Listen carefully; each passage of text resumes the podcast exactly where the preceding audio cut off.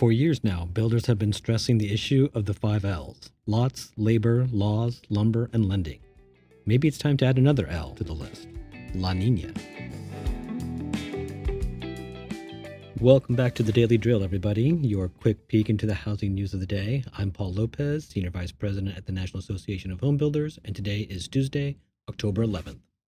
Much of the housing news the last couple of weeks have rightfully revolved around the hurricane devastation and flooding in the southeast part of the United States. The West has a completely different problem a seemingly endless drought. And if we want, we can blame La Nina, that ominous weather pattern that's been living off the Pacific coast.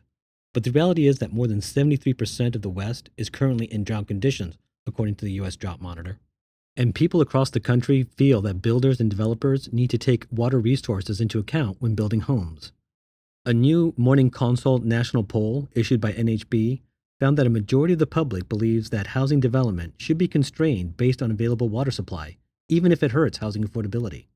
Only 16.2% of those polled felt housing shouldn't be constrained over water issues. When asked how much of a problem, if at all, access to reliable water resources was, the national numbers looked the same 65% said reliable water access was either a major or minor problem in the U.S. When asked about their own state, the Western region completely stood out.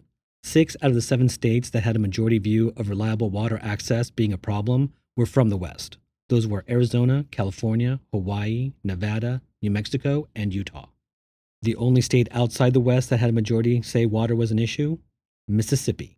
But if you've been following the news, you know that that state has some unique problems. That's it for today. I'll be back again tomorrow. If you're enjoying this podcast, please be sure to subscribe. I'm Paul Lopez. Thanks for listening.